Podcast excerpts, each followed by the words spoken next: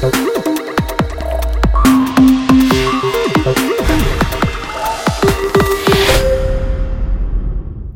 everyone, Warwick Merry from warwickmerry.com. I want to have a quick chat to you today about attention span and engagement.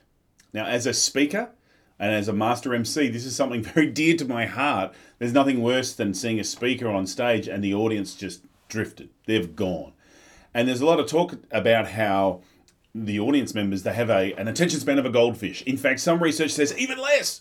So a great article recently published, and I'll put the link on the, the video for you that showed that that research is not quite that accurate. And in fact, anecdotally, you can see that people's attention span can be quite long.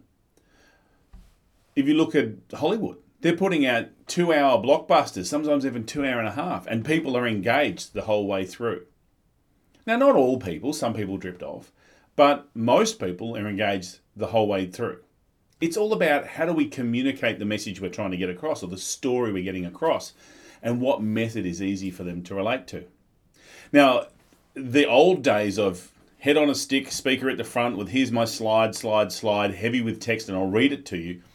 For most organizations and most audiences, that does not work. But for some, it still does. If Warren Buffett was up the front telling you how to be a better investor and how to make loads of money, and here is the detail behind it, and here are the formulas, and here are some of the, the, the different figures, I guarantee you, you'd be more likely to pay attention, particularly if you were interested and you wanted to follow in his footsteps. It depends on who's in the audience, what do they want, and how is it best communicated. I've seen plenty of uh, drug companies have their conferences, and you've got someone up the front talking in very complex drug composites, molecular formulas, talking about side effects, talking about um, dosages and timings, etc., etc. And the people in the audience are clearly paying attention it's a bit dry. It's not a joke every 15 seconds, here we go. But it's the information that they want, and it's in a way that it's easy to absorb. So, what it means for us as a presenter, or as if you're running a conference, it's not about how do I make the audience pay attention more. Uh, I've seen where they're trying to get people to turn their phones off, yet they want their phones on so they can have a Twitter stream. So you can't have it both ways it's not up to us to change the audience, it's up to us to make sure that the presenters are good and are getting better at what they do and are engaging with the audience by presenting the information they want and need in a format they can consume. Let me give you a couple of examples. Lisa McInnes Smith, who is a certified speaking professional with Professional Speakers Australia, and she's also got a Council of Peers Award of Excellence, one of only two outside the USA who have received that. Now, in her presentation, since she's talking about living a, a life that's fulfilling and also attracting excellence, she doesn't use any PowerPoints or any slide decks or any visuals at all, apart from some props that she has on stage. In her recent TEDx presentation, uh, and I'll put the link there so you can have a look at it, you can see her getting the entire audience to stand and then squat and hold that position for a while, and uses that as a learning methodology. Uh, it's well it's well worth watching the the 18 minute video to because she's an excellent presenter, but also to, to look at how she presents as well. And I guarantee you, during that process of the squatting and getting people to, to be with her, no one was on their phone. No one was asleep at the wheel. They were all very much engaged with the presentation that she was doing. Uh, there's a, a, great video of Bob, Bobby McFerrin uh, he was at the World Science Festival and he was talking about expectations and how you manage expectations and also looking a little bit about neuroscience. And he presented that by using the pentatonic scale. And essentially, what he was doing was getting the whole audience to sing and he would guide them. They were just singing a note, they weren't singing any words. And the whole audience, again, was truly engaged with him because he was a master of the craft you can Google other footage and see where he gets an audience to sing I Can See Clearly Now the Rain Has Gone and he does the backing vocals for it.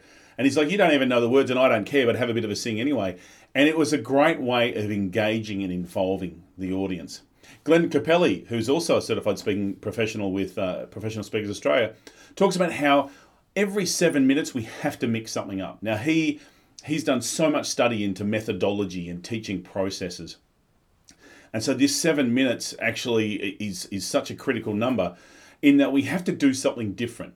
Now, I can't just be, and I've seen a lot of speakers do it, and I'm guilty of it myself, going, now turn to the person next to you and tell them what you think about that last point.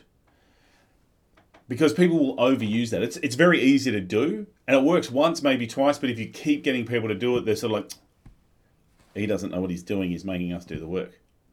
So you've got to look at how can you shift that. Is it by playing a different video, putting a different sound on, uh, getting some interaction with you. What are the things that you're doing to, to continue that engagement? At a National Speakers Association presentation I saw in the States, when we came in after the break, there was a small tube on everyone's seat and different colours of tubes as well. And a person came out and gave a presentation about communication and said, no words. No words. And they're talking about communication. The way they did it, they just pick up each of the, the pipes and swing them around in a different order and indicate for the different people to do it. Again, created some great tones from the way that the physics and the way it worked, and gave some excellent lessons in communication about how much is communicated without any words being spoken. Uh, Josh Packard, who I had the great fortune to interview recently for the Meetings Industry Insights show, we were talking about he's done a whole lot of research around religions and churches and how people are no longer wanting to attend churches because they don't want to just be spoken to they want to be engaged. Um, it's well worth watching. I'll put again i'll put the link for that but it is it really is about looking at how how do we get our audience part of the conversation? So we're not talking to them we're talking with them. And we're also listening to what they have to say. We're we're getting some of their input and we're doing it in a way that, that they feel safe. It's really important for our audiences to feel safe. I had a client earlier this year, and we wanted to do some Q and A and get some questions. And they were presenting their status update of their product. Uh, it's an IT service to a lot of their major customers, who in fact were competitors of each other in the room. So no one actually wanted to be seen to be asking a question, but they had questions they wanted asked. So we set it up so that, and there's a lot of great technology out there to do it. We went the simple route. We basically just said, here's a mobile number, text your questions through. As the moderator, I was sitting up the front um, doing the, the talk show kind of host, in Graham Norton style, if you will. And as the text would come in, I'd incorporate that question in where we were at. Uh, or I would blatantly say, oh, a question's come in. What's the question? What's the answer to this particular one? And it was a great way for the audience to feel safe because frequently they don't want to be seen to be the only one with a question. But a great way to get their message across or their question across so we could answer it for them. So, what do you need to do to engage? You know, maybe uh, you're not a speaker. Maybe you don't run conferences. Maybe you're just talking with a customer on a daily basis. Maybe you're talking to a colleague. So how do we how do we engage better with them? How do I listen more to what they have to say rather than continue to talk all the time?